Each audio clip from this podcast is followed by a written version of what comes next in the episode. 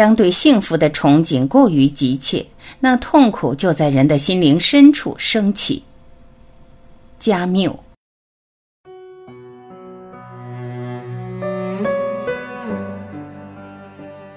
一，不要走在我后面，因为我可能不会引路；不要走在我前面，因为我可能不会跟随。请走在我的身边，做我的朋友。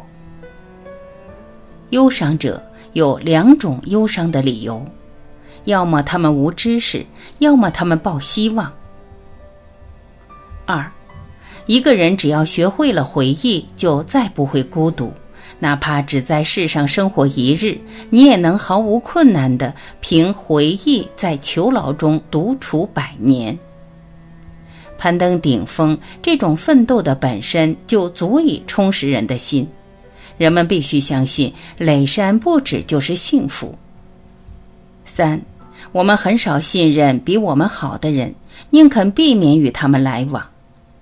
相反。我们常对与我们相似、和我们有着共同弱点的人吐露心迹。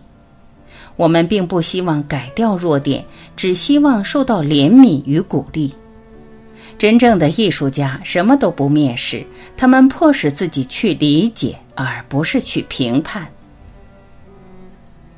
四，如果你继续去寻找幸福是由什么组成的，那你永远不会找到幸福。如果你一直在找人生的意义，你永远不会生活。重要的不是治愈，而是带着病痛活下去。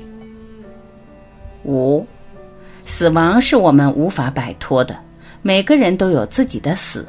归根结底，太阳还是温暖着我们的深谷。真正的救赎，并不是厮杀后的胜利，而是能在苦难之中找到生的力量和心的安宁。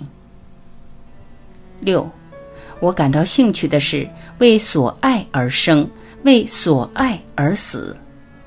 没有对生活绝望，就不会爱生活。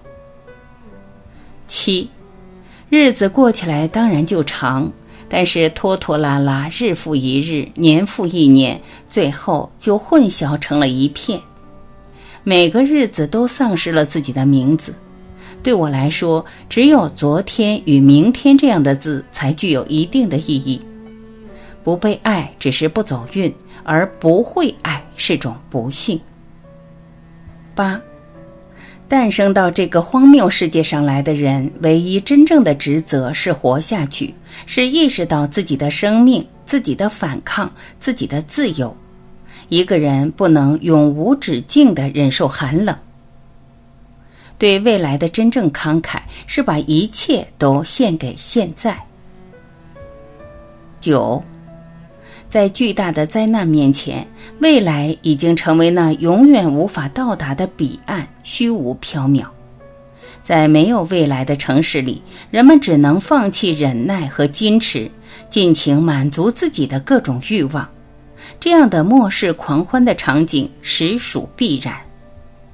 要了解一个城市比较方便的途径，不外乎打听那里的人们怎么干活，怎么相爱，又怎么死去。